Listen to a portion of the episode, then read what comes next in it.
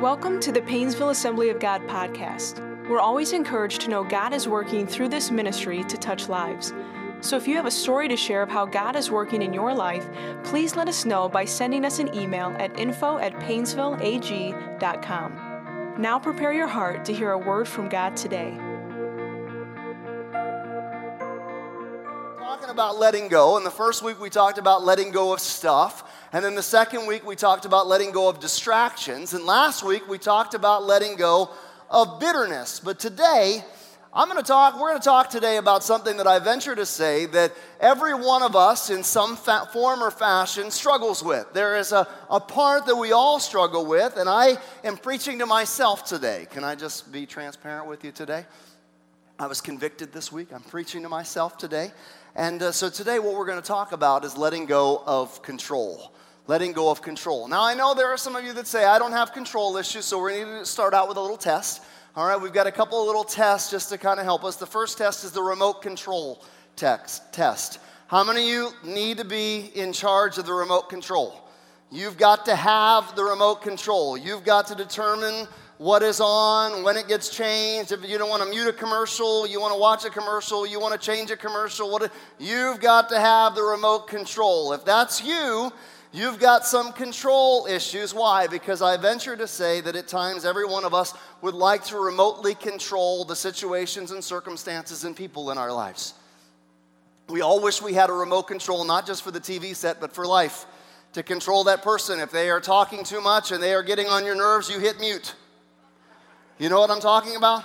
If there's a painful drama that's coming and you say, I don't really like all the drama, you just want to just change the channel. I just like to change scenes.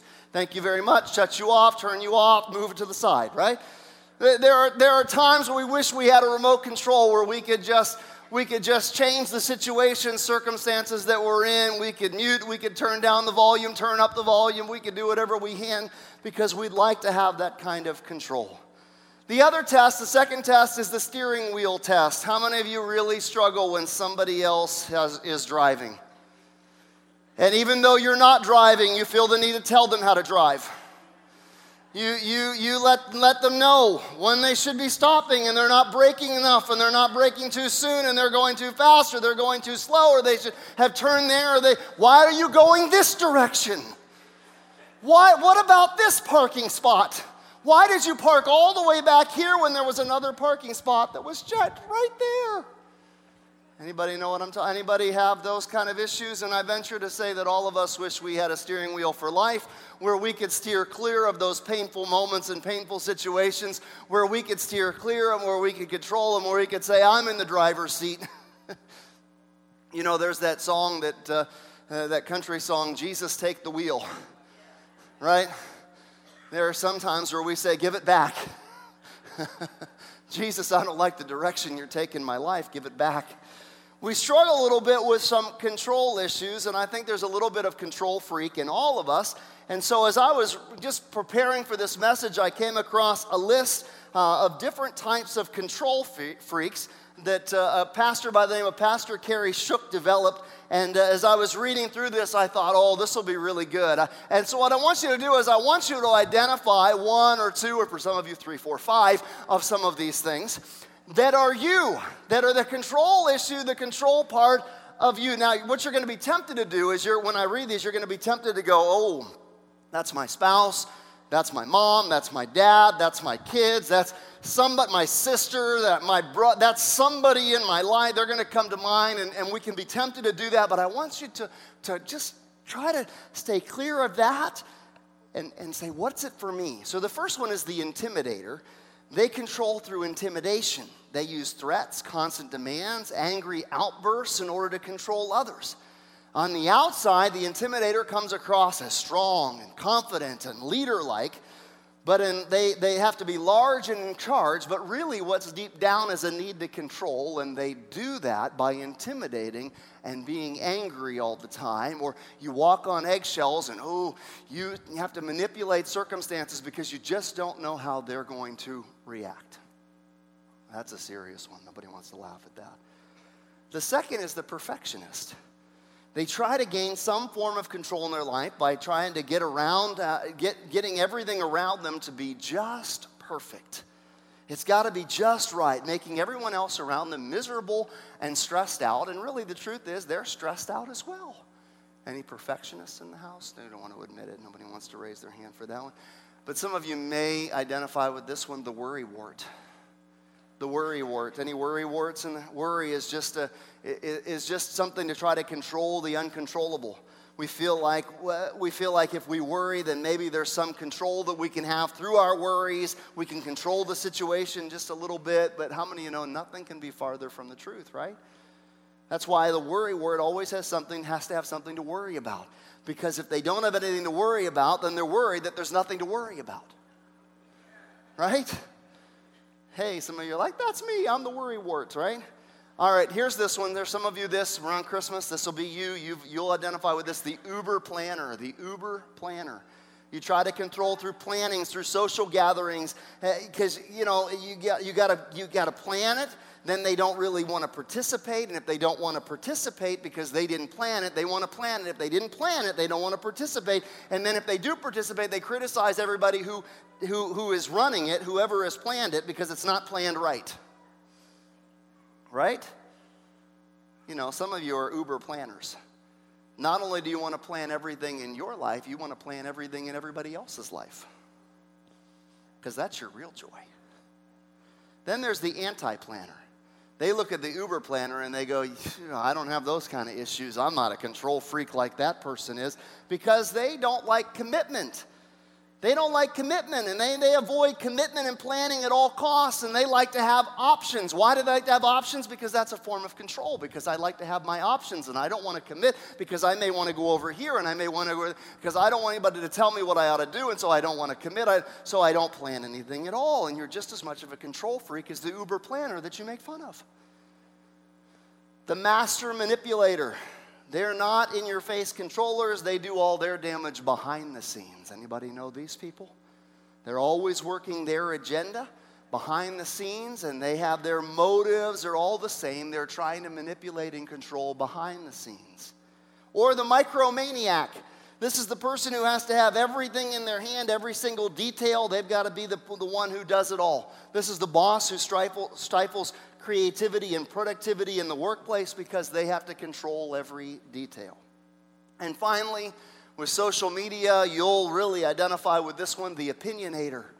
The opinionator. This person has an opinion on everything, every subject, and they don't mind sharing it with you even if you didn't ask. Right? Some of you have these folks you're going to avoid this Christmas when family gets together. They are glad to tell you their opinion on your parenting and on your food and on the way you did this and how you ought to do it. And they have an opinion on this social issue and that social issue. And boy, let's not even get into politics this Christmas, right? They'll try to control you by judging and criticizing and tell you how to live your life. Did anybody recognize themselves in any of these? I know you recognized other people, I, I know that. Did you recognize yourself in any of these? I know I did, eh, because we all struggle with control issues. In fact, control is really man's oldest problem. If you go all the way back to Adam and Eve, God created a perfect place for them to live. There was, there was everything they needed. And, and, and before that time, again, I've said it before, there was not 10 commandments, there was just one don't eat from that tree. Just that tree, the tree of the knowledge of good. Don't, don't, don't eat of it. But where were they? They were by that tree. Why? Because when they went by that tree, they learned that, that if you eat of it, you will be like God, right? You'll be like God. Isn't that, isn't that what control is really all about? Isn't it really about being like God? Isn't it really wanting to be God, wanting to be in control, wanting to be able to have the power to do whatever we want, whenever we want it, however we want it, control and manipulate every circumstance to be for our benefit. That is what happened. That is what Adam and Eve really started with, and that has been the problem. And no wonder we are stressed out so much because we are not God. We can't control everything. Control is really trying to play God. And I know a lot of times in my own life, and I start to believe if I'm not the person that's running the program, if I'm not the person that's making sure that everybody is safe, if I'm not the person that, that making sure everything is running smoothly, then I feel like it's gonna fall apart. Is there anybody else that will just admit that you're like me? That if you don't like, you don't like, oh, I gotta, I gotta make sure, and I, oh, I gotta step, oh, I gotta make sure this is okay and that's okay. And then I find myself all stressed out and burned out, and I go, oh my goodness what did I do? I did it again. Anybody like that? Yeah. Why? Because sometimes we get burned, don't we? I know that's part of it. Sometimes we, we offer a little bit of control to somebody else, we give a little bit of responsibility, we, we hand something over, and then the ball gets dropped, and we get burned, and it doesn't happen, and we go, Well, I'm never going to do that again. Right? Anybody know what I'm talking? Boy, it's awfully quiet in here. Either you're all asleep, or you feel like I do sometimes. The, the, the, the really funny part is, is the first part of our life, we, we are told we are told that we need to take responsibility and be in control. As we're growing up, the first thing that we're taught how to, you need to learn how to be independent. You've got to learn how to dress yourself. You've got to learn how to brush your own teeth. You, you, you've got to learn how to feed yourself. Why? Because we live in a dog eat dog world, right? And you've got to learn how to manage their responsibilities. You've got to learn how to become independent. But the problem is, is that I think that after we get where we graduated school, we've kind of finished school, we learn that life is really not about uh, taking control, but it's a series of lessons on letting go of control. It might be letting go of somebody that you love, letting go of a relationship or a situation. Uh, I mean, really, to truly love someone, you've got to let go of your notions and insecurities and all of those things, don't you? Life is a part of a, a lessons in letting go. And so, as we look at the Bible today, as we get into God's Word today, here's what I want you to understand. Here's our, our big thought for the day that I want you to hang on to. You don't always have the power to control, but you do have the power to surrender. You don't always have the power to control, but you always have the power to surrender. We don't like that word. That word surrender is a dirty word, but we're going to look at the Christmas story today in the first part of our message, and I think we're going to see a bit of letting go of control. In fact, in Luke chapter 1, we see a young girl. She's engaged to be married and is visited by the angel Gabriel with a message that is going to change her life, change her plans, and change her future. Let's look at it together. Luke chapter 1, starting in verse 26. In the sixth month of Elizabeth's pregnancy, God sent the angel Gabriel to Nazareth, a town in Galilee, to a virgin pledged to be married to a man named Joseph, a descendant of David. The virgin's name was Mary. And the angel went to her and said, Greetings, you who are highly favored, the Lord is with you. And look what it says Mary was greatly troubled at his words and wondered what kind of greeting this might be. But the angel said to her, Do not be afraid, Mary, for you have found favor with God. You will conceive and give birth to a son, and you are to call him Jesus. He will be great and will be called the Son of the Most High. And the Lord God will give him the throne of his father David, and he will reign over Jacob's descendants forever. His kingdom will never end. Now look at Mary's question. Mary has questions. Wouldn't you have questions if this was you? Yeah, Mary has questions. How will this be? Mary asked the angel, since I am a virgin. Now, it's difficult for us to comprehend. I mean, every year we read this story. If you come to church in any form or fashion, every year you read the story. And so we can get caught up, and sometimes we just kind of glamorize it. We kind of hallmark it a little bit. We kind of look at it and we go, well, that's the, we, there's the happily ever after. We, we understand all of these things, but, but we've got to take a step back because we have to look. And this was a young teenage girl, life in front of her, plans in front of her, everything in front of her. She didn't come from a wealthy family. She didn't live in a prominent city. She was in a little town in a region called Galilee, in a little town called Nazareth. And we know that later on, Nazareth was not a town that anybody thought anything could happen from. One of the former, one of the, the disciples that would come later, Nathaniel, he goes, Nazareth? What? Does anything good come from Nazareth? What is Nazareth? So she doesn't come from any of that, and yet she's just kind of content. You know, hey, I'm a young girl. There's a, I, I've been betrothed to be married to this man. I, I have these plans. We're going to have a family. I'm thinking about what it, life is going to be. Life is going to be good. And then all of a sudden, an angel steps in, and God interrupts her plans. He interrupts her plans. She's making the preparations for the wedding. Joseph's a good man, comes from a good family, he's got a good business, he's a carpenter, and all of this. And then this visitation comes in this news, and I don't know about you, but it would be a lot to handle. In fact, Mary is troubled.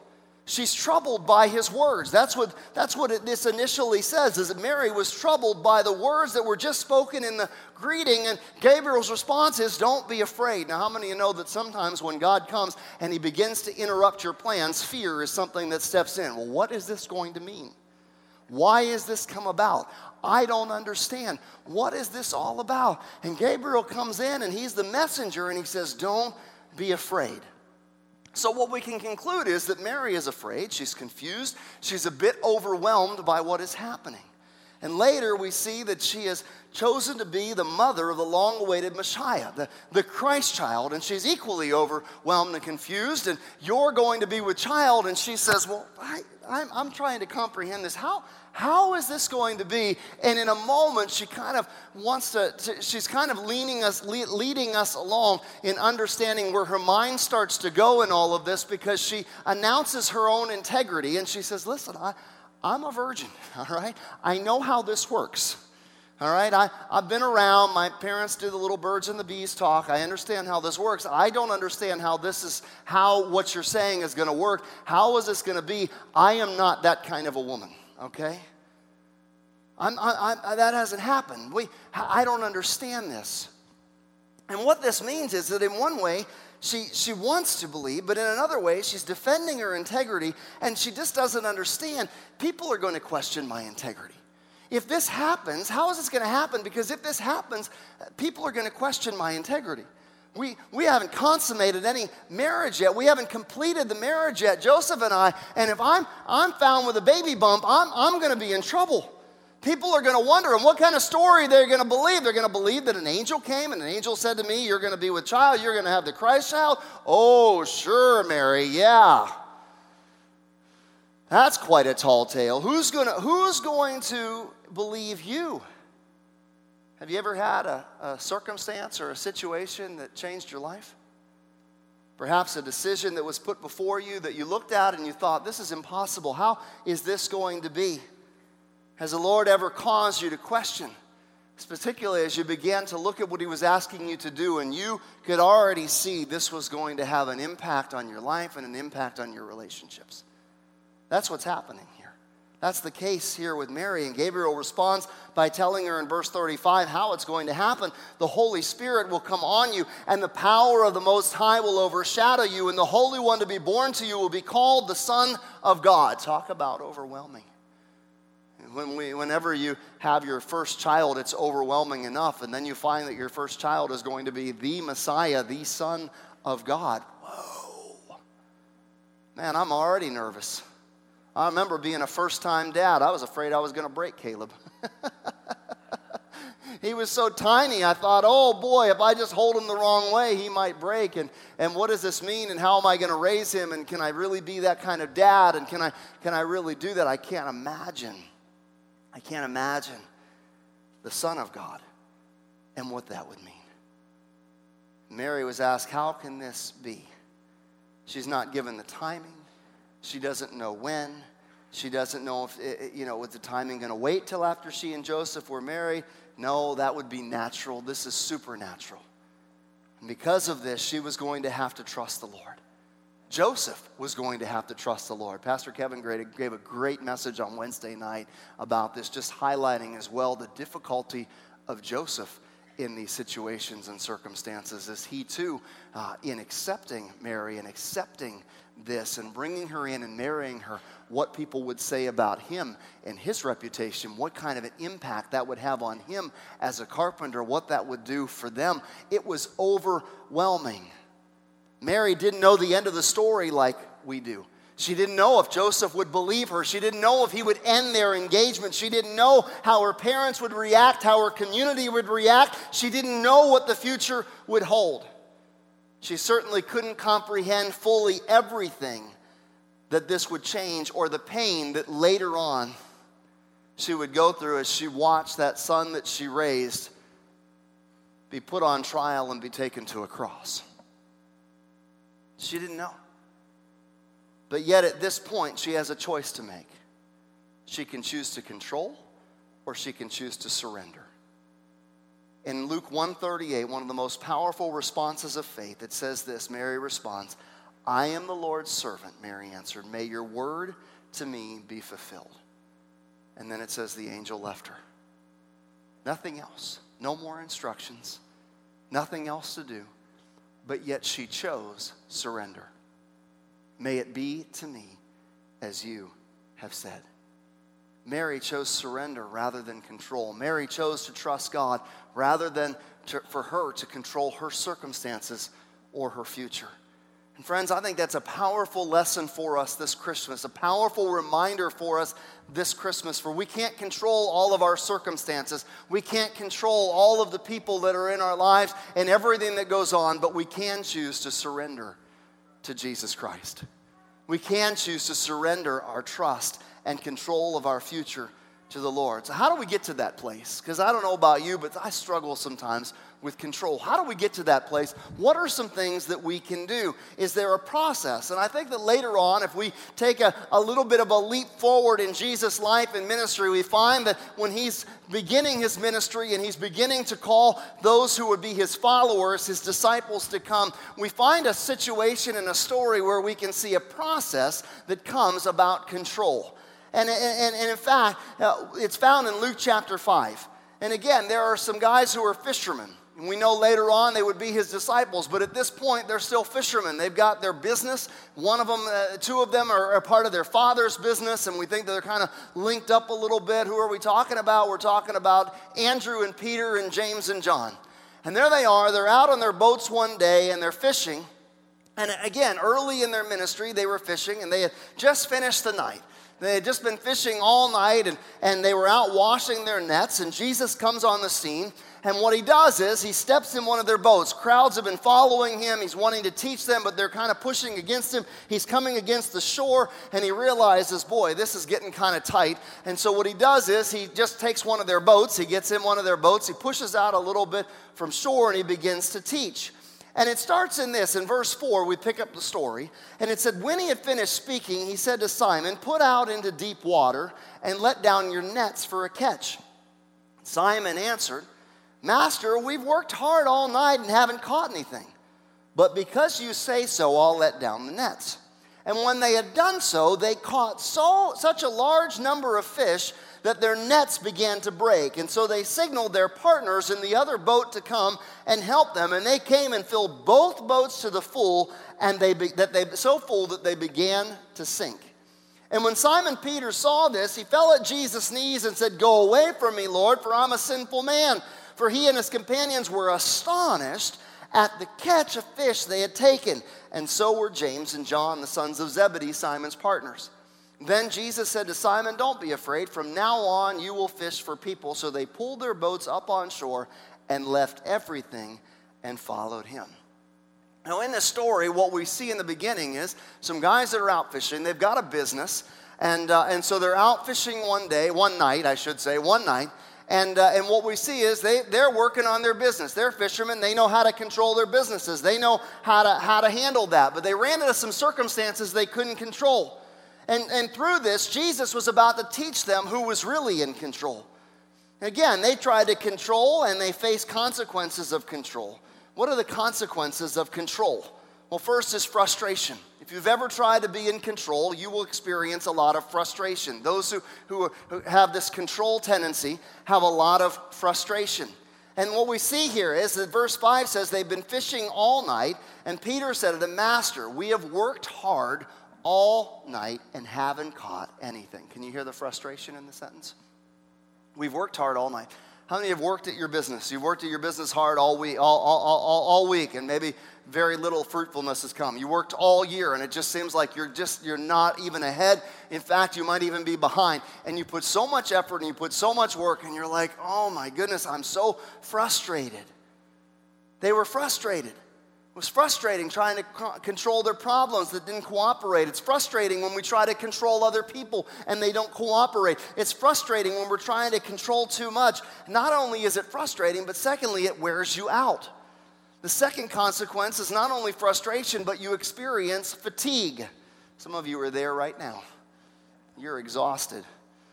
It says they worked hard all night, worked hard. There's, uh, there's a Greek word in this passage, it's called kopeio And it literally means to be wearied and fatigued. And so, what Peter is saying is, Master, we are exhausted. Stick a fork in us, we're done. We have worked hard all night. We are done. We're done. Isn't trying to control frustrating and fatiguing? You ever get tired? You ever get burned out? I don't know. I think it's, it, it's really tiring to try to be the general manager of the universe, isn't it? Right? Trying to keep everything going, trying to be the glue that keeps everything together. If it isn't, if, if it isn't you, it depends on you, then it doesn't happen. Uh, trying to control the uncontrollable, it's tiring. It's frustrating. But not only that, but we never get it right. We fail, don't we? The third consequence of control is failure. Failure. He said, We haven't caught anything. Zero, zip, no fish. This is our business. We have put all the effort in. We have put everything, we've done everything we know how to do, and we've come up empty. We have failed. We failed. Let me tell you something. When you're trying to control and play God, failure is something that comes around. I want to move to the positive now. What's the process? Because Jesus is going to take them through a process of learning how to let go. The process of letting go, the process of letting go of control. And in this passage, we see that letting go is a process to experience life, the freedom and the peace and the blessing that God promises us. So, what's the process? The process begins, number one, with this give up control. Give up control. Like we said, you can't always control. You can't always choose to control, but you can always choose to surrender. And the first part of this is to give up control. Give up. Uh, we come to the place where we say, I can't do it. I just can't do it anymore. I'm, I am exhausted. I am frustrated. I am tired. I just can't do this anymore. It's just not working. I give up. I give up. Again, earlier in this passage in verse 2, we see that Jesus enters the picture. It says that he was there at the water's edge. There were two boats that were left there by the fishermen who were washing their nets. And what I want you to understand is the phrase washing their nets means that they were done fishing that night. They had done everything they could, and that's what you did at the end of the day. They had caught nothing. It was cleanup time. They were mending their nets. They were cleaning their nets. They were getting everything ready. They were done. They had given up. They had given up. Even though that their whole livelihood depended on this catch and, and what depended on in order for them to feed their family, they said, Well, we didn't catch anything. We're done. We're tired. We're exhausted. We failed. We give up. We're done. They gave up. They had tried and tried and tried and realized that there were circumstances that were simply beyond their control. And when they finally gave up and they realized the circumstances were beyond their control, that's when Jesus stepped in. You see, Jesus entered the story right at the point when they had given up. Because, friends, it's not until we give up sometimes that Christ gets involved. It's not until we give up that Christ gets involved. It's not until I come to the place where I say, I can't control, where Jesus, where God enters the story of my life. I've got to stop trying to fix the problem. Some of you, that's been you. Your part of control is you continue to try to fix the problem you try to fix it on your own. You, you try to think of a creative solution. You work really hard like Peter, and then you come to the place where it's just not working and you give up. Well, I want you to understand something. That's a good place to be. When you're in the place where you've given up, where you say, I can't solve it, I can't do it, I can't, I can't make it happen, no matter what I do, it just doesn't seem to work. I give up. I'm going to tell you something. That's a great place to be because that's when Jesus enters the story of your life. That's when Jesus gets involved. Some of you have been trying to change a person in your life and your family. You've been working really hard to try to change them. You, you try all kinds of ways to manipulate them. You try all kinds of things to try to get their attention. You, you know, you, you want them to know. You send them little devotionals and you send them little this and you invite them to this and you're, they're making this decision and you're telling them that's a bad decision. You know? And no matter what you try to do and how you try to control, they don't change. And you say, I, I give up. I give up. Well, that's a good place to be because then you let Jesus step in. That's right where God wants us. Once I stop trying to fix the problem, once I stop trying to change the person, once I stop trying to control the situation, then God gets involved. That's when I say, God, I give up. I need you. I invite you into this story. I invite you into this circumstance. I invite you to get involved. But not only do we need to give up, But second, we need to give over control. It's one thing to say, "Oh, I give up," and then Jesus steps in and then we take control back. Anybody know what I'm talking about?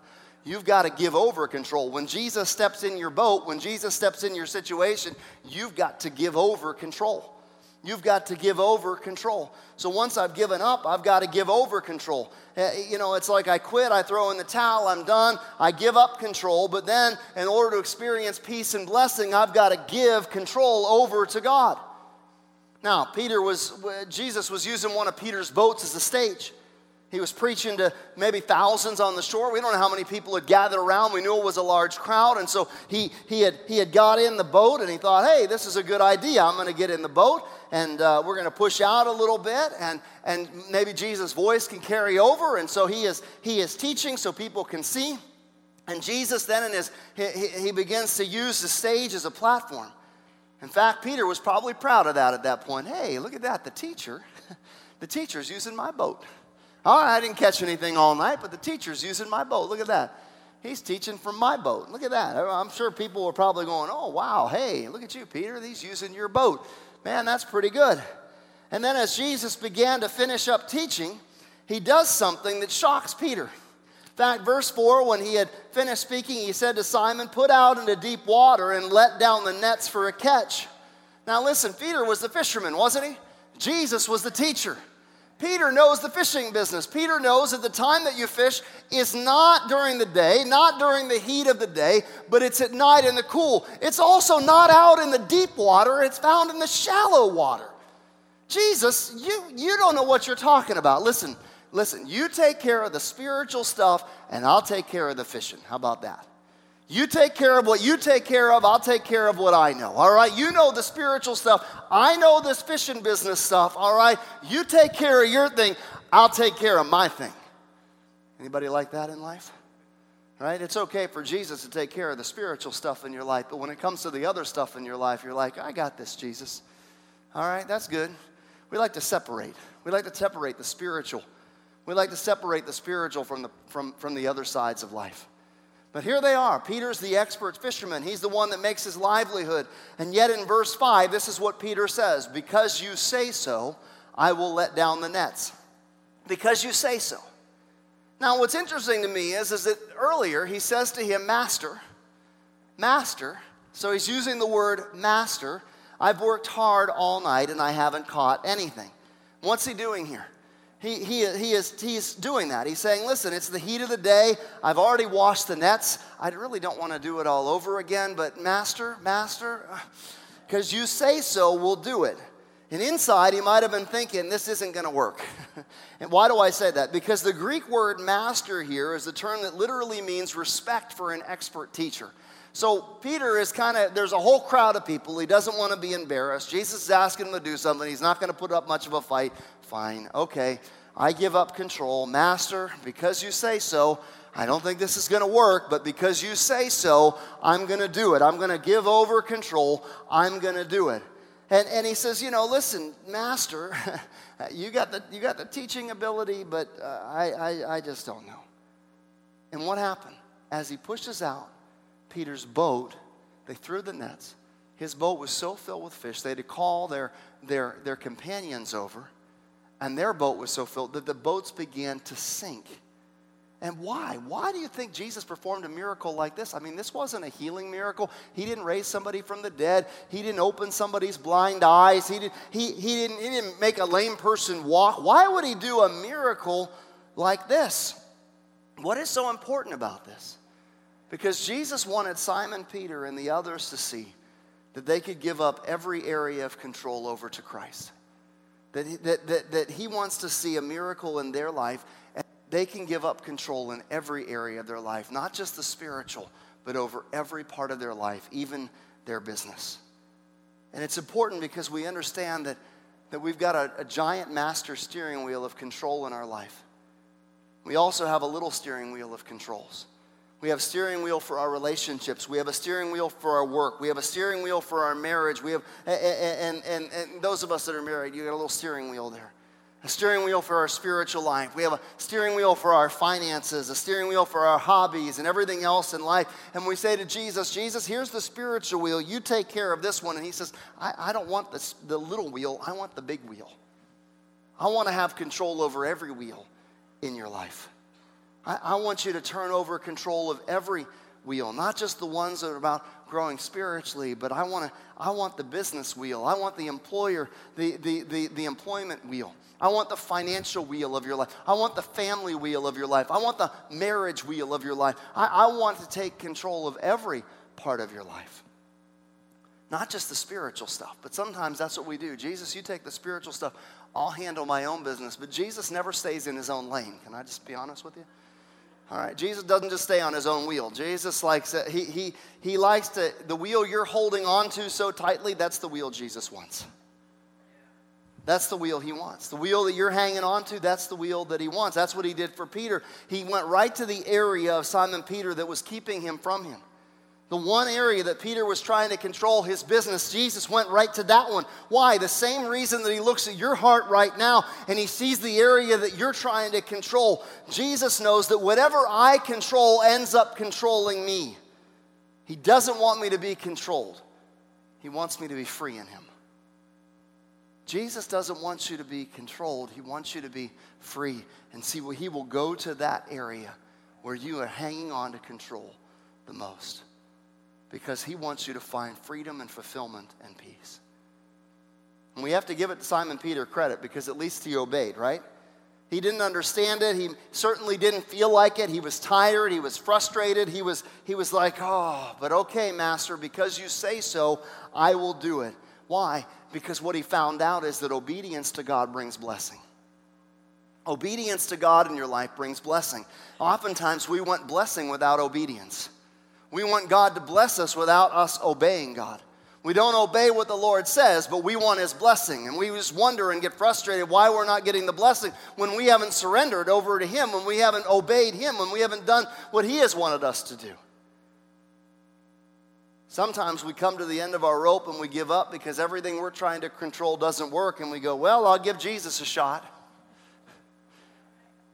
Well, I've tried everything else. I might as well pray about it now. Why is that at the end? Shouldn't that be the first thing we do? Yeah. Well, he gave up. And when he gave up, Jesus worked a miracle.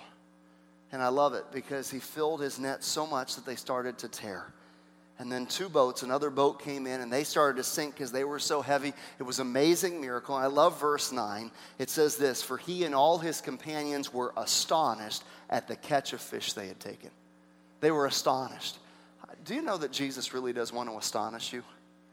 He, he really does. He, he, he loves to surprise. Just like on Christmas, you love to surprise your kids. You, you like to, to find that one surprise or that one thing, and you just, you know, you wrap it up, and then, then you make sure you know which one it is. I mean, maybe if you're control freak like we are, you make sure that it's the one that's set aside. Like they can't just go up and grab that one first. You know what I'm talking about? You want to save it for last because it's like the gift. So they open up the socks and the underwear, and they're like, oh, I didn't ask for these. I didn't want these. And you're like, oh, you know, they get the clothes. Who wants clothes, right? And they pull them out. Oh, clothes. I don't want that. What's the next gift?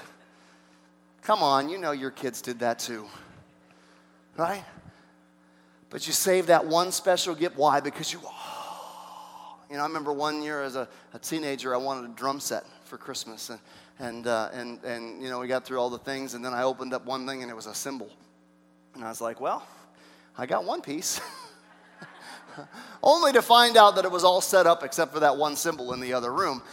Eh, you know, and you just kind of walk in you go, wow, man. God loves to surprise you. God loves to astonish you. God, and that, that's what happened here because they were willing to give up control and give over control, what they found is they were astonished. They were amazed. And, and the same thing happened with Mary in the story. She said, May it be to me as you have said. And then she went on a, a visit and she went to visit her cousin Elizabeth. And when she got there, the baby inside of Elizabeth leaped in her womb. And Elizabeth began to share over the same prophecy and the same thing over Mary. And Mary responded in worship. And we have Mary's song in magnifying the Lord. Why? Because she was astonished. Because when we give up control, and we begin to give over control to the Lord, we find ourselves astonished by the Lord. Some of us haven't been astonished by the Lord because we're still hanging on too tightly. The third in the process of letting go is to get under control. Get under control. So I give up, I give over, but then I got to get under. I got to get under. I can't get control of my life. How do I know that? Because every day I try to get control of my life. I'm worrying, I'm worrying, it's a warning sign. Aaron, you're trying to control something. Why are you worrying about that? Try to control something you shouldn't. You say, but I'm giving it over. Give it over and then take it back. Give it over and then take it back. Anybody ever been in that tug of war before? That's because we don't get to the third step, and that's to get under control. To get under control. In order to get control of my life, I've got to get my life under control, and that means I've got to place it under Christ's control and care. I've got to put it under His control and care. Why? Because my willpower just isn't good enough. It's His real power that is the secret to life. It's His real power that's the secret to life. And it's interesting, before this miracle, like I said, Peter called Jesus Master, a respectful name for teacher. He, was, he respected him as a teacher, master, teacher. We, we, we look master and we think something else, but for here it was teacher. It was, it was respect for a teacher. But in verse 8, we see something else after the miracle took place. Verse 13, when Simon Peter saw this, he fell at Jesus' knees and he said, Go away from me, Lord, for I am a sinful man. Now, the word that he calls him here is Lord. And in the Greek, it's kurios, which literally means owner or controller.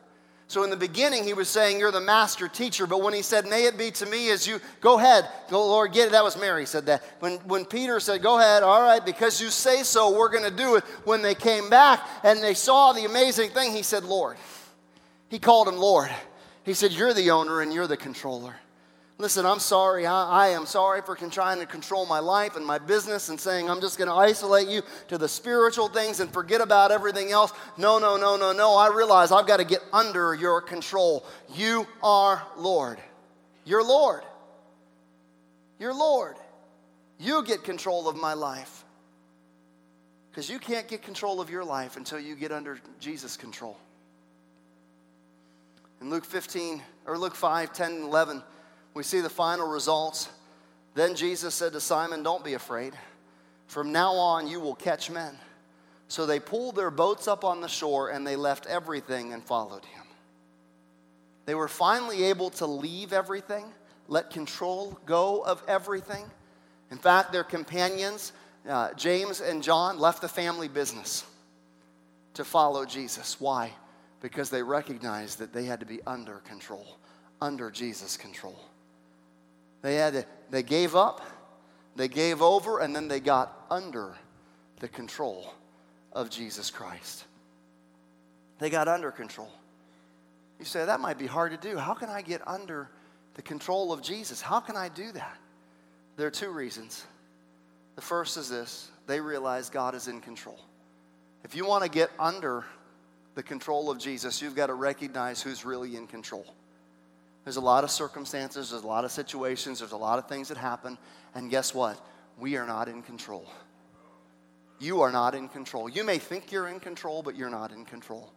There are decisions that you make, but ultimately there are things that happen in our lives, circumstances that happen that are beyond our control, things that we can't handle, storms that are swirling about, and life feels like it's out of control. And I want you to know this even though life might feel like it's out of control, God is still in control. Even though it may seem like everything is out of control, God is still in control. He has a plan, He has a purpose for your life, and God is in control. He's in control. And that, that's what we have to recognize is who is really in control. When we keep thinking that we're in control, then we're not under His control. We need to recognize that God is the one who is sovereign. God is the one who is on the throne. God is the one who is the King of kings and the Lord of lords. But secondly, to get under control, it's not just knowing that He has the power and that everything is in His hands. That song we used to sing, He's got the whole world in His hands. Not only recognizing that, but you've got to also recognize, secondly, that He cares for you. That He cares for you. He cares about every detail of your life. Peter, Andrew, James, and John realized that God was the controller, but it went to a whole new level when they realized that He cared about their catch that day. That they had fished all night and caught nothing, and that was their business, and that was their finances, and that's what they needed. And it didn't really come down to it until they recognized that when they were frustrated, when they were fatigued, and when they had failed, that God cared enough to get involved in their catch of the day and to bless them. That God cared enough to get involved in the details of their life. This wasn't the kind of miracle that you, he raised somebody from the dead. No, it was just a miracle about filling a bowl with fish. Why is that so important? Well, it was important to Peter, it was important to Andrew, it was important to James, it was important to John. Why? Because it's what they cared about. And Jesus cares about the things that you care about the things that you worry about, the things that you try to hold on and control, the situations in your life where you're just like, Lord, I don't understand. Listen, He cares about the details of your life. If you haven't realized it yet, God is in control and He cares and He knows what you're going through, cares about every detail of our lives. Peter learned this lesson because later on, when he wrote, a, a little letter that he wrote by his name, 1 Peter chapter 5 and verse 7. Listen to the language of this. Cast, isn't that fishing language? Cast all your cares, that's all your worries, all your concerns, on him. Why? For he cares for you.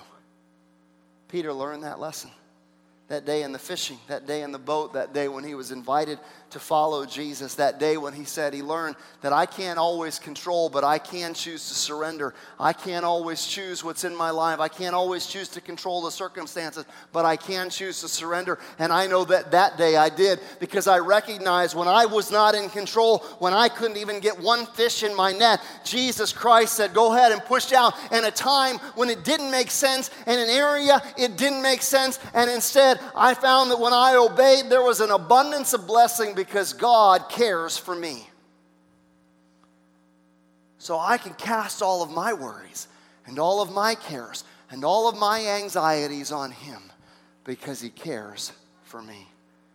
And there are some of you right now this Christmas, you are stressed, you are worried, you don't know what 2020 is going to hold, you don't know what it's going to hold in your family, you don't know what it's going to hold in your health. You've been faced with some circumstances, and the Lord says today, I care for you. Surrender to me. I care for you. Trust me.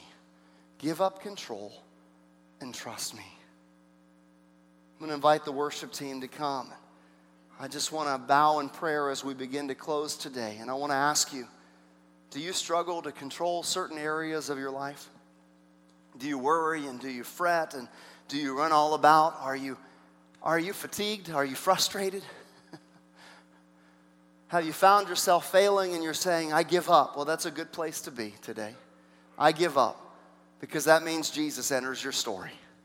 I give up, Jesus, enter my story. I give up. I'm tired of the stress. I'm tired of the frustration.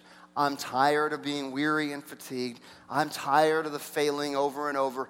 I give up. That's the first place to start. To choose today to give up and to surrender. For some of you, it's giving your life to Christ for the first time.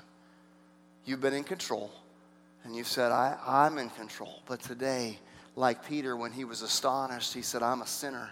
I'm a sinner. I'm a sinner. I, I give up, Lord. I give up and I get under your control. And there are some of you today that you need to say today, before you leave this place, Jesus, I give up.